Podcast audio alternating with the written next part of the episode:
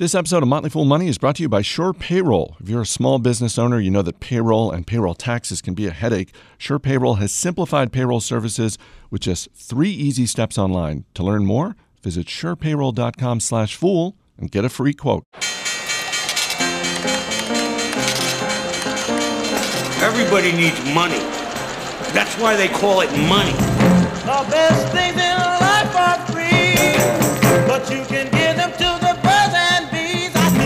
From Fool Global Headquarters, this is Motley Fool Money. It's the Motley Fool Money Radio Show. I'm Chris Hill, and joining me in studio this week from Million Dollar Portfolio, Jason Moser, from Motley Fool Pro and Options, Jeff Fisher, and from Motley Fool One, Ron Gross. Good to see you as always, gentlemen. Hey, hey. Hello, you doing? We've got the latest on industrials, restaurants, and more. We've got a preview of HBO's new documentary on Warren Buffett. And as always, we'll give you an inside look at the stocks on our radar. But we begin this week with big tech. Microsoft's second quarter results sent the stock to a new all time high. And Ron Gross, we've been saying this the past few quarters the cloud getting it done. It's all about the cloud. Isn't that a song? Yes, I think so. Azure up 93%, really impressive. A lot of other good news too, though. The office productivity um, segment up 10%. Sales of Surface tablets, who would have thought, up 11%.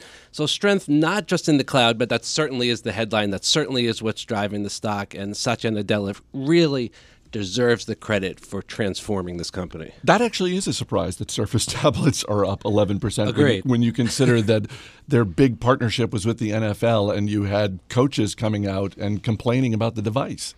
Yeah, I, I was uh, surprised as, as anyone. But um, if if you keep an eye out, they have been getting good reviews, and you're seeing more and more people talking about the Surface. So maybe I shouldn't have been as surprised. Um, everything at Microsoft, not peaches and cream. Obviously, you still have weakness in, in the PC segment, although. Better than expected. PC overall um, shipments were better than expected, which helped Microsoft. Cell phones, hey, you know, 76% plunge there. I don't think we're surprised about that. But overall, a nice report. I think the Surface tablet, it, it, it the benefit there is that I think it's a device you can use more for production. And I mean, most offices, most uh, businesses work on some Microsoft software in some capacity, and and I think the, uh, the there's just sort of a simplicity there in in making the transition from workplace to tablet like that. Whereas with something like the iPad, uh, it- it's not quite as work friendly. So I think Amazon, is, or I mean, I think uh, Microsoft is doing a very good job of sort of leveraging that professional work uh, force there in, in exposing the, uh, the the Surface's strengths. Ron, you mentioned Satya Nadella. Uh, his anniversary, his three-year anniversary as CEO, is next week. Uh, since he took the corner office at Microsoft, that stock has basically outperformed the market three x. It's very impressive, and, and what he said in this conference call, I think, is indicative of how he has performed. He said no status quo in any part of Microsoft, um, and I think we can see, you know, see the reorg really t- took hold, and as you said, the stock is reflecting it. Not cheap anymore, thirty times earnings, um, not the most expensive stock in the world, but at a five or six percent earnings growth rate, you've got to be careful. Sure, Ron. Even though it's at 21 times forward estimated earnings, it's still uh, a market type of price, and the stock yields 2.3 percent. Still, if I were a, a long-term owner of Microsoft, you have more reasons to keep holding it now than you did many re- years recent. Alphabet's fourth quarter revenue came in just north of $26 billion. And Jason Moser, that just wasn't enough to impress Wall Street. Yeah, I love the stock market. You tell any Joe Schmo out there that Google just raked in about $26 billion for the quarter, and they're astonished, uh, and, and the stock market holds it against them. Um, this is a big business, okay? The, the hurdles get more and more difficult to clear because they continue uh, to really, I think, perform wonderfully. And as you mentioned, $26 billion. Uh, this is a search company, but when you when you go through the call and you, you see where they're placing their bets, their three big bets are YouTube, cloud, and hardware. And I think the big question coming into this quarter, for me at least, was um, in, in in the Pixel. Right? I mean, we wanted to see if they were actually going to be able to pick up um, any market share, take advantage of this opportunity uh, with with Samsung's misfortunes. There's not a lot of clarity there, other than management kind of just saying, "Hey, we like where we're going, and we think we've got a great product out there, and we're figuring out ways to integrate it with our technology." And it's interesting. All of the talk we've we've uh, heard over the past couple of years in regard to mobile, mobile, mobile, with Alphabet, with Google, it's becoming more about moving away from mobile and becoming AI first, right? Artificial intelligence first, and figuring out ways to take computing over to that next dimension, so to speak. And that I think is what the Google Home device is a little bit about. I think that Amazon um, has done a lot of, of work there on the Alexa front, the Echo front. And um, so I think a lot of those that that's the type of thinking that's really guiding this company right now. And i think that makes a lot of sense too because a, a, risk here to keep in mind is that amazon is launching a paid search product. And, and i think that's based on the fact that a lot of search for brands and products already initiated uh, via amazon's website and apps uh, so Google is figuring out ways to to diversify their revenue stream, and I think that's a good thing. That's true, and and ad revenue made up 89% of revenue last year, and this quarter it was 85%. So it's still obviously the vast majority, but they are moving away from that. As Jason said, I wouldn't be surprised if five years from now ad revenue is more along the lines of 50% of revenue. You go a few years before this even and it was somewhere in the neighborhood of 95, Yep. right? But when we when they the big push to mobile came, we saw um, they were able to charge weren't able to charge a, a same price as before. Facebook we saw it as well. Now we're seeing that come back again with YouTube, where you can't charge as much either on YouTube as well, and, and that's hitting the numbers um, and the revenue. Obviously, as you said earlier, a behemoth amount of revenue, but still it, it is taking a toll. And to be clear, so far with the Google Pixel phone, uh, those aren't exploding, right? They haven't been banned by the FAA. So far, so good. Shares of Starbucks falling on Friday after a first quarter report that featured the lowest same store sales growth since 2009. It's still growth, Jeff, but uh, that's that's a, that's a pretty long way to go for that type of stat. Yeah, U.S. same store sales only grew 3%, which is still decent in a weak retail environment. But the company really blamed the fact that they have too much demand. Their new mobile order and pay, or MOP for short, is not the best acronym, but that really isn't. 1,200 stores in the U.S. had 20% of mo- or more of their orders coming through mobile order and pay. So you're getting all these orders at once in the morning, and then the baristas are having a hard time filling them all. So instead of having a line at the register, you're having a mob at the pickup counter waiting for their drink. So that would slow down orders for everybody, and they say people left left the line, wouldn't keep waiting for their drink. So anyway, they think that had the most effect on the on the weak same store sales. I think you know I get that they're trying to put a happy spin on this. That hey, there's just too much demand, but at the end of the day, lower throughput is lower throughput. is bad, and so they're working. They they already took steps to to alleviate this. They looked at the stores where it's working best, and they put those into practice.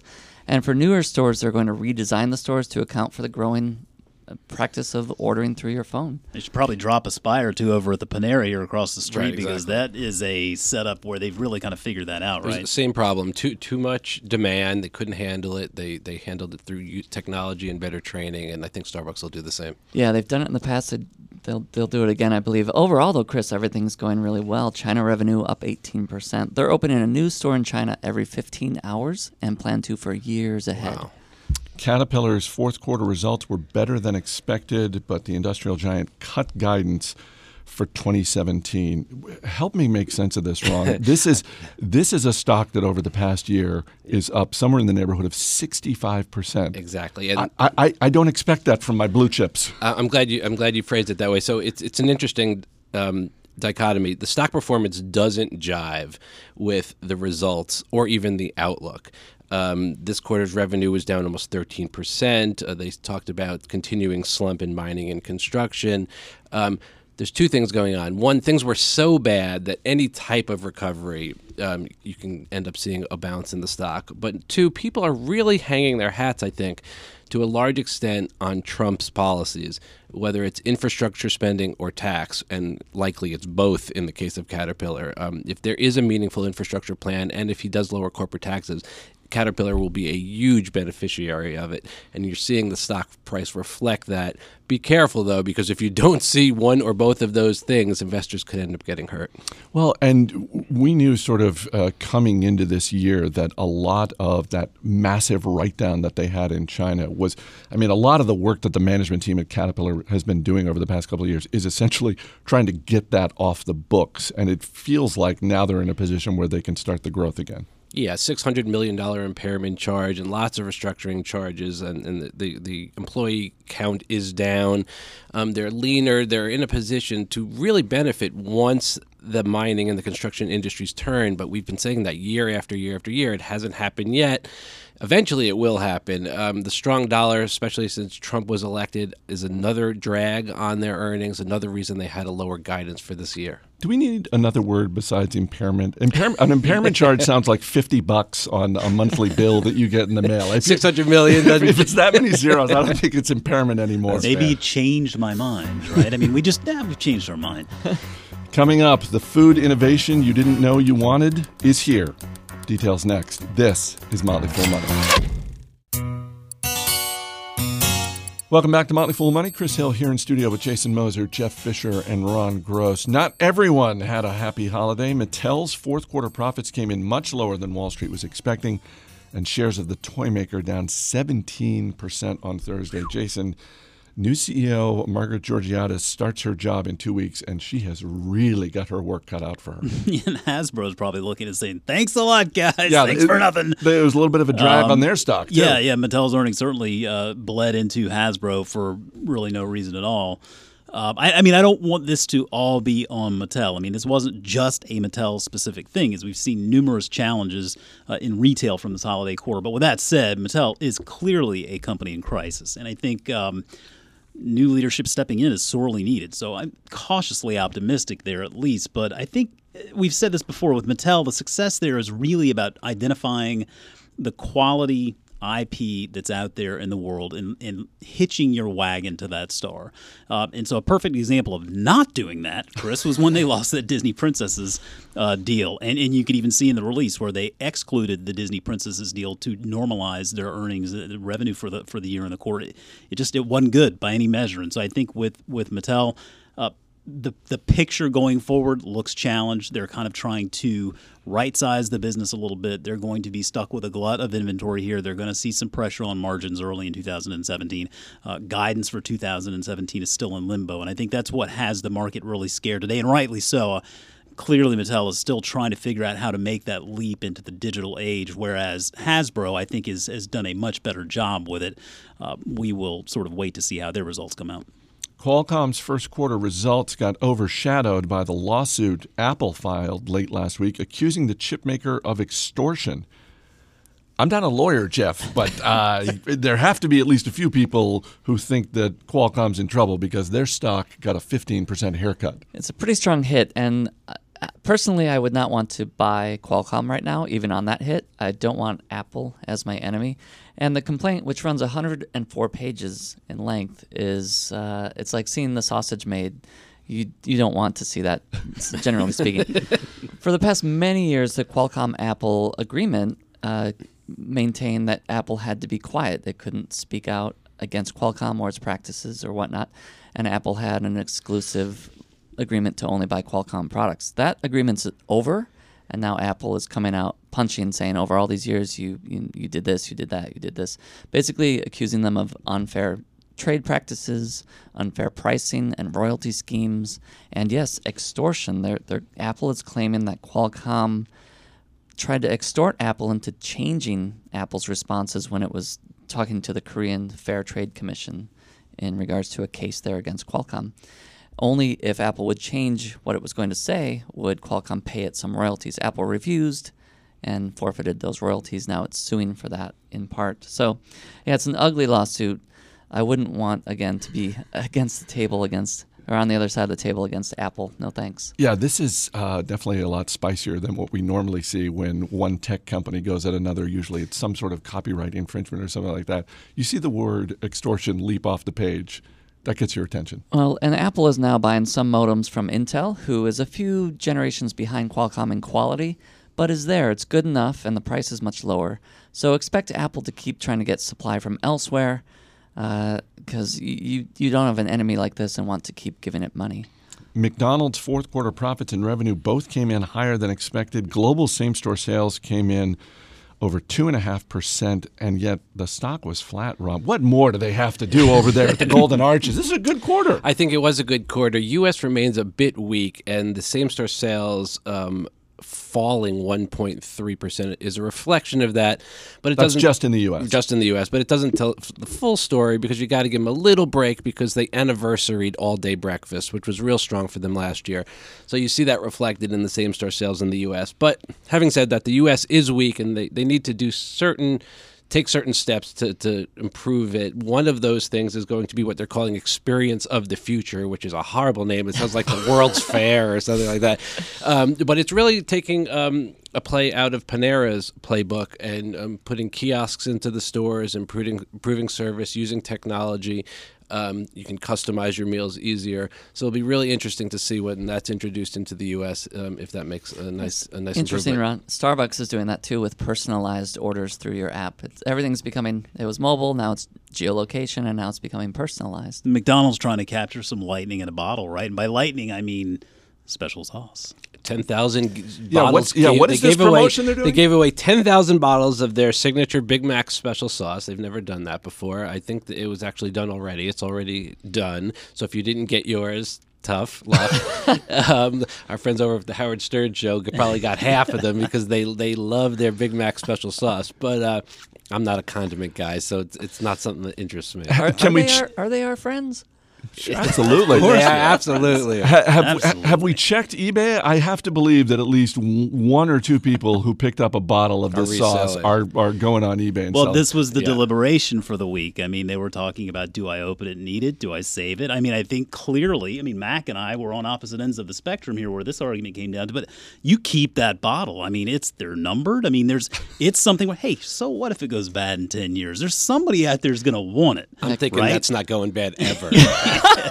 But they're making an extra bottle too. This is very interesting. They're making actually ten thousand and one bottles. The, the the the last bottle they make that extra bottle, they're going to auction off, and all of the proceeds will go to uh, the Ronald McDonald House. So I'll be very interested to see how much that bottle actually ends up fetching. And Chris- it d- does come at the same time as two new Big Macs are introduced: the Grand Mac and the uh, the Mac Junior. So for you enthusiasts of the Big Mac, You nailed it though, Chris. eBay is marinating in this sauce. It's everywhere. I see bottles from hundred dollars to thousand dollars. See, and your cost basis is zero. and you it's get nothing th- but and it's. Thousand Island dressing, basically. I was just going to say, this is not a bottle of wine or, or fine whiskey that's going to, you know, get better with age. This is But they put a number on the bottle.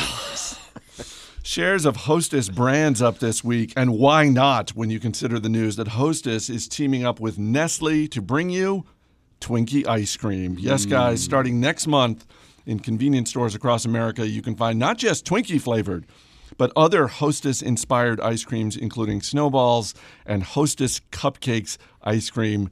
I'm not going to lie. I'm interested in Hostess That cupcakes That sounds ice pretty cream. good. Yeah. I mean, I, if I see that, I'm picking up a pint or two. I bet it does well.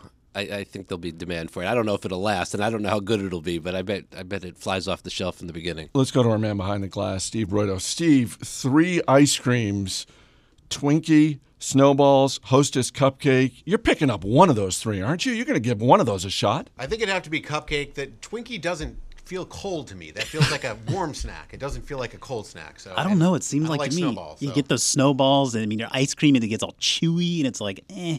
Given my druthers, I think I'd rather have the cupcake. The cupcake one really looks Yeah. like a really nice chocolate with a marshmallow swirl. I don't know. That that that's if I'm betting on one, I'm betting You on had that me at marshmallow swirl. I wonder if it's a counterclockwise swirl. I think yeah, I think if it, they say it's limited edition, but come on. I mean, it, with with any of these things, it's limited edition unless one of them's a big seller and then they go I for have, it. has anyone looked at Hostess stock in, in a while? I mean, obviously they, they had their, their troubles and they were private, and now they're back. Um, I don't I don't know from a stock perspective if if this is anything to look This at. This may be the buy signal.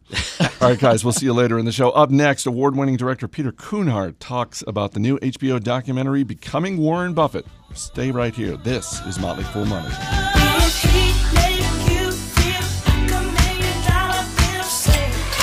All right, before we get to my conversation with Peter Kunhardt, got to say a word about Sure Payroll. If you're a small business owner, you already know payroll can be a headache. Small businesses pay hefty fines on a yearly basis due to payroll oversights.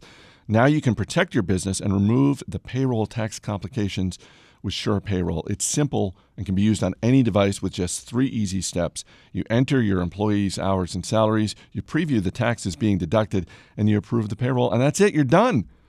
Steve Broido knows that. Steve, you're a Sure Payroll customer, yes? I am indeed. What do you use it for? Uh, we have a child care provider, so we got two kids, and we use Sure Payroll to pay for that. See, you can be like Steve Broido. You don't have to have your own small business, but their customers do include a range of businesses, including dental offices, insurance agents, restaurants, barbershops, charitable foundations, tech startups, and again, Steve Broido. Sure Payroll has an A plus rating with the Better Business Bureau. They make it easy and affordable to manage your small business payroll online so you can focus on your business instead. They'll automatically file and pay your federal, state, and local taxes. So go to surepayroll.com slash fool and fill out a free quote form. And now, let's get to Peter Kunhardt. Welcome back to Motley Fool Money. I'm Chris Hill. Peter Kunhardt is an Emmy Award winning director. His latest documentary premieres on HBO on Monday, January 30th. It's entitled Becoming Warren Buffett. Peter joins me now from New York. Thank you so much for being here. Th- thanks, Chris. I'm glad to be here. I have to thank the nice people at HBO because uh, because of their efforts, I was able to watch an advanced screening of your documentary last night, and I was, I have to say, I was surprised at how personal this film is. It includes home movies of Warren Buffett and his children and his wife, and that leads to my first question, which is, how did you get this level of access to someone like Warren Buffett who has to have been in huge demand over the last 25 years in terms of people wanting to tell his story. Uh, he gave me an hour to come in and speak with him, but I then asked him for a follow up, and he granted me that. And I, it, it, over two years, we ended up going to Omaha five times. And so the trust and the relationship grew over that time. And about halfway through, I told him that we just didn't have the visuals to tell his full story. And he said, "I'm going to op- I'm going to give you everything I've got." And uh, they, all his his his daughter Susie is the keeper of the family archives. So we took two cars over to her house, and she uh, pointed to the closets and the drawers, and we just emptied everything and uh, scanned everything they had, all the albums, all the pictures, all the headlines, and and transferred all the home movies which hadn't been seen seen before. And and there was no, I mean, to Warren's credit, there was no filtering. There was no uh, saying, "Let me look at this first to make sure this is okay for you to see." He just said, "Whatever you want, you can use." And uh, we spent a week scanning it all. And I think I think that's what brings kind of that visual difference to this film that uh, people have not seen before. There are a couple of key influences in this film that are really brought to light. One on the personal side, and one on the investing side. And let's start with his late wife, Susie, because she is as much at the center of this film as Warren Buffett is. And I, I was thinking about the you, you hear often that, well, you can't really change who people are. But after watching your film, it's clear that she changed Warren Buffett. I'm curious if you could share a couple of thoughts on the ways in which she changed him. Yeah, she they he was 21 when they when they married. She was 19, and he, he was totally fixated on his work and uh, just um, he, he was all brain and no social skills. He had a very hard time uh, get, getting along with with with with kind of the regular things in life. She was all heart, and I think she she said Warren was my first patient, and I wanted to help him become kind of a more well-rounded human being. And she just molded him and helped him and taught him how how to respond to people and how to trust people. Uh, by the end of the film, after after we've heard the story of, of Susie Buffett and Warren, uh, he says that he never would have been able to to uh, be as successful as he was without Susie. That she she was the reason Berkshire Hathaway has become what it's become. So she he gives her as much credit as he gives himself. And I think that's w- one of the reasons Warren is pleased with the film is I don't think that's really come out before. I think I think people have loaded him with credit, and he, he's always known that Susie deserves a good part of it. The other person on the investing side is Charlie Munger. Yeah. And I guess I had never really clued into the ways in which Charlie Munger has not only been a, an amazing business partner for Warren Buffett over the decades, but the way in which he appears to have changed Buffett's investing approach. When they meet, Buffett is really a guy as an investor who's going after the so-called cigar butt stocks, the companies that are on their last legs, but they've got one more tiny bit of value out of them. And Munger comes along and really seems to open his eyes to a larger world of investing. Completely right. And and for, so for years, Warren made a lot of money on these small companies that weren't very interesting or glamorous or uh, or or even profitable. But as you say, they had they had a few more tokes of smoke out of the, these little cigar butts. What Charlie did was open his eyes to good companies at at decent prices instead of medium companies at great prices.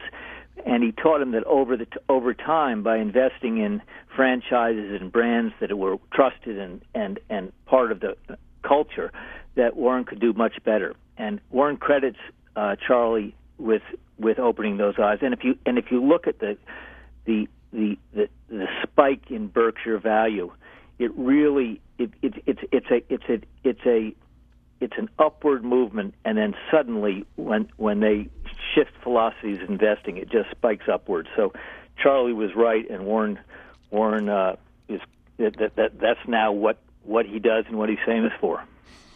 One of the things that Buffett is famous for in investing circles is his temperament. He has said before that when he mastered his temperament, that was a huge turning point for him as an investor. And yet, I was struck by the something that is illustrated wonderfully in your documentary about his acquisition of Berkshire Hathaway. And it appears, if I'm understanding correctly, it appears to be based on a very emotional moment in his life where he's a shareholder of the company. The company's management is trying to squeeze a, just a tiny, like an eighth of a share extra out of him. And he reacts pretty emotionally and decides, uh, you know what, I'm just going to acquire more shares and get these guys out of here.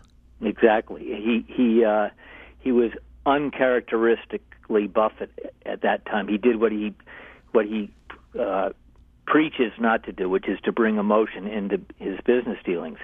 And and uh, Charlie Munger comments that it was it was just he, he couldn't understand what he was doing, and it did, that that eighth of a of a point didn't make any difference. But Warren, during his interview, said, you know, as I think back to that moment, I realize it was five days after my father died, and that must have had an impact on me. He was very, very close to his father. He he, he he's still very close to this to this day. He sits at his father's desk. He hangs his father's portrait behind his desk. He he lives and breathes the principles and ethics and morals that his father taught him. So he's he's extremely close to his father, and I and I can imagine the impact he it his death had on him. So when I asked him if he could talk about the last conversation he had with his father, he just said, "No, I can't." What that illustrates to me is that Warren Buffett is hugely emotional right beneath the surface. He's able to keep his emotions out of business, but uh, just beneath the surface, he's a, he he's a very human, very emotional guy, and um, uh, I think showed some of that in this in, in this film. The documentaries you've made before this have largely focused on political figures in U.S. politics. What got you interested in making a documentary about Warren Buffett? Well, I, I think Warren is has the, the same largesse that many presidents have, and and or, or social activists have that we've we've covered in the past. I, I was just struck by uh, the human story. And I, I'm not a finance guy. When I, I don't know much about finance, but I was intrigued. How how could um, how could how could he grow up to become who he became? So we really based this film on uh, exploring his childhood and and and the changes he he forced himself to undergo to become who he became.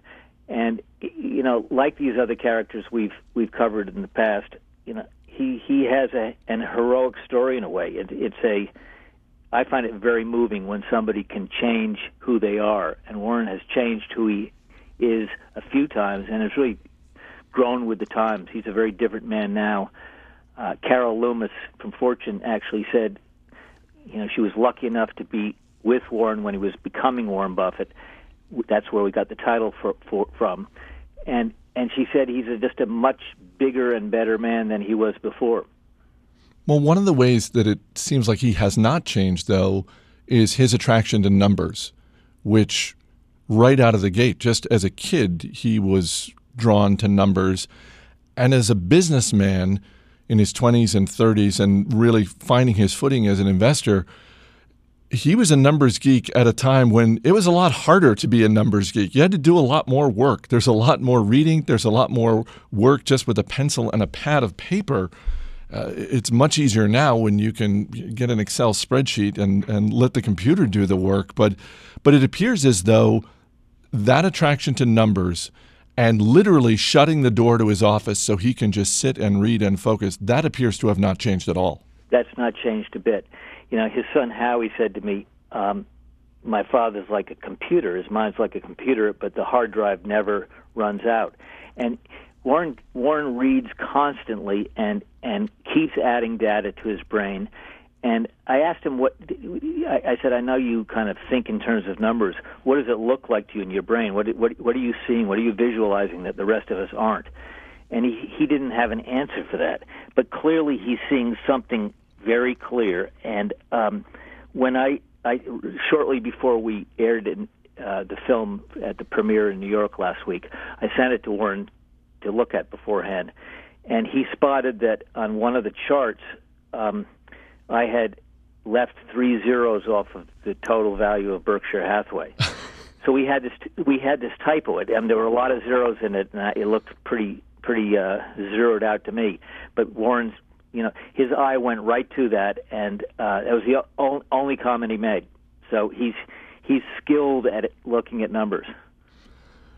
What leads him to decide I'm giving away my money, 99% of it, and I'm going to give it to the Gates Foundation. It's going to some other foundations as well, but largely it is going to Bill and Melinda Gates for them to spread out across the world. What leads to that decision? I think it was um, it, for for many many years. It was uh, it was a rational planning process that he went through. He he formed a foundation in the 60s. He always intended to have his money go back to society. He fought with his wife Susie about when to do that. She wanted to give it away sooner. He wanted to keep hold of it longer so it could, could compound and make an even bigger impact. And uh, when Susie died unexpectedly, all his plans were were were, were extinguished. And he thought, "What am I going to what am I going to do now?" And he came up with what he thinks is the perfect solution, which is to turn to his great close friend Bill Gates, who thinks a lot like he does, and is one of the best people alive to giving who knows how to give away money. So Warren Warren wanted to continue to make money and turn to somebody who he could trust to give it away. And I think the catalyst was was the death of Susie because one year afterwards he he made the announcement. It really does seem like their partnership, even even though they remained married for many years, they were living apart for decades. But there was something connecting the two of them that enables him to continue to grow emotionally. It really seems like that is the catalyst that leads him to Bill Gates. Completely, and and you know when Su- Susie got uh, mouth cancer and in San Francisco, and Warren, who doesn't, you know, he, he he for the most part he sticks to his routine, but he got on a plane and every week uh, spent the weekends with her as she recuperated. He he he he learned how to how to be there for her and how to just kind of sit and hold her hand and and comfort her. So that that that that same Warren wouldn't have done that 40 years ago. He that, that, that's a new and very different Warren, and so she she was. She, she, I think it's a it's a sweet end to a to a love story, and I and I do feel, see this film as a love story more than a business film. Uh, it's it's just a sweet way to see how much he had changed and how much he had grown. Last question, then I'll let you go. One of the things that his daughter Susie mentions uh, about her father, and she's she's the oldest of the three kids. Yes. One of the things that she mentions is him singing to her, and singing, uh, in particular, the song "Somewhere Over the Rainbow." The closing credits of your documentary include Warren Buffett singing "Somewhere Over the Rainbow." Where did that recording come from? Because that couldn't have been stuck in a closet somewhere.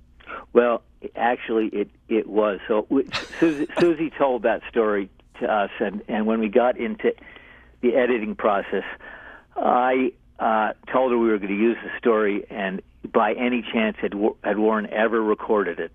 And she said, you know, he once sang it to me in a karaoke bar, and and we had and we did we did make an audio tape, but it was decades ago, and I'd have to look for it. And I said that would be very important to us if you could find that. So she dug through her stuff one weekend and uh, came upon it. And once we heard it, we knew it was the way to end the film. Now we know what his karaoke song is. That's right.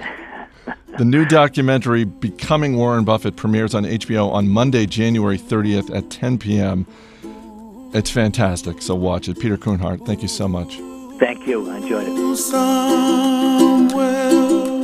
Somewhere over the rainbow, way up high, and the Coming up next, we'll give you an inside look at the stocks on our radar. This is Motley Fool Money. we're talking about money, money. We're talking about money. As always, people on the program may have interest in the stocks they talk about, and the Motley Fool may have formal recommendations for or against, so don't buy or sell stocks based solely on what you hear. Welcome back to Motley Fool Money. Chris Hill here in studio with Jason Moser, Jeff Fisher, and Ron Gross. You can check out past episodes of Motley Fool Money and all of our podcasts. Just go to podcasts.fool.com, and while you're there, you can test drive Rule Breakers, which is David Gardner's growth stock service. The latest issue is out with two new stock recommendations from David Gardner and his team. You can check it out by going to podcasts.fool.com and just scroll down to the bottom of the page for more details. All right, let's get to the stocks on our radar. We'll bring in our man Steve Broido from the other side of the glass to hit you with a question. Ron Gross, you're up first. I've got Verizon, VZ. Um, stock dipped on not a great earnings report recently. Um, stock's off 8% this year, but I actually think that's a good entry point for this stock uh, with a 4.7% yield, trading only at 15 times earnings. Um, I, in my mind, clearly the leader, both from a technology perspective as well as a subscriber perspective. And even though there is a price war going on and they've had some drag in their subscriber additions, I think this is a good stock to own for the long term. Steve Broido, question about Verizon? Sure. Do you think Verizon has the best coverage in the in the country uh, right now? You, you hear that all the time in terms of Verizon Wireless. Yeah, if you watch the commercials, they'll they'll all say that they're within one percent of each other at this point. But I believe that the coverage of Verizon is superior. Yes. Jason Moser, what are you looking at this week? Sure. Uh, Amazon earnings are coming out next Thursday, February 2nd. Ticker is AMZN. We've talked a lot about how tough of a holiday quarter it's been for a lot of retail. I can't help but wonder if uh, Amazon has been part of the reason why. Uh, so I'll be very interested to see how that shakes out for them. Echo has seemed to really be the the buzz lately, especially around the Consumer Electronics Show. Um, they continue just to build out functionality on that thing. They're planning to hire 100,000 employees in the coming 18 months, building a new fulfillment center in Colorado. I think the bear side of this wants to argue the cost. I think that's kind of just not the right way to look at it. I mean, Amazon is skating to where the puck is going, and in some cases, it seems like they're the only ones on the ice. Steve, question about Amazon? How big a role does Amazon Web Services play in your predictions for the future? Well, I think Amazon Web Services, we've seen estimates that could be anywhere from 100 to a 200 billion dollar business when it's all said and done. But the, the attractive part right now is they continue to build it out. It brings in 30 uh, percent or so operating margins, and so it'll continue to be a growing and very profitable side of the business. Jeff Fisher, what are you looking at this week? Whirlpool tickler, ticker, tickle, tickle the ticker. The ticker is WHR. It's the largest home appliance maker in the country. And the stock fell more than 10% this week after earnings uh, came in a bit light because of Britain. We're seeing actually, actually an effect of Brexit hitting business over there and uh, the, the weak pound as well. But what I like about Whirlpool as well is almost everything that it sells in the U.S., whether it's Maytag or KitchenAid or Jenn-Air, it makes most of it in the U.S. as well. So it's a manufacturer that's wherever it's selling is typically locally manufactured as well. Steve, question about Whirlpool? How do you select an appliance when you're at an appliance store? If you're buying a refrigerator, what are you looking for? It's a great question, Steve. I, I go to reviews. I actually would pay up for consumer reports and get in depth reviews when I'm buying something expensive like that. Whirlpool, Amazon, Verizon, three well known, very different businesses. Steve, you got one you want to add to your watch list? Well, I've got Verizon and Amazon, so I may throw Whirlpool in there. All right, so I think you'll be happy with your choice, Steve. Maybe. Bu- have you don't bought any big appliances recently, Steve? Unfortunately, yes. What, what'd you get? What'd you get? Uh, fridge. We bought a dishwasher. Yeah, You sound really happy with it those was purchases. very expensive. Did you get the automatic water dispenser in the fridge? Yeah, you bet. Nice. Do they even make them without that? They in do, yes. All right. Ron Gross, Jason Moser, Jeff Fisher, guys, thanks for being here. Thank you, Chris. That's going to do it for this week's edition of Motley Fool Money. Our engineer is Steve Broido. Our producer is Matt Greer. I'm Chris Hill. Thanks for listening. We'll see you next week.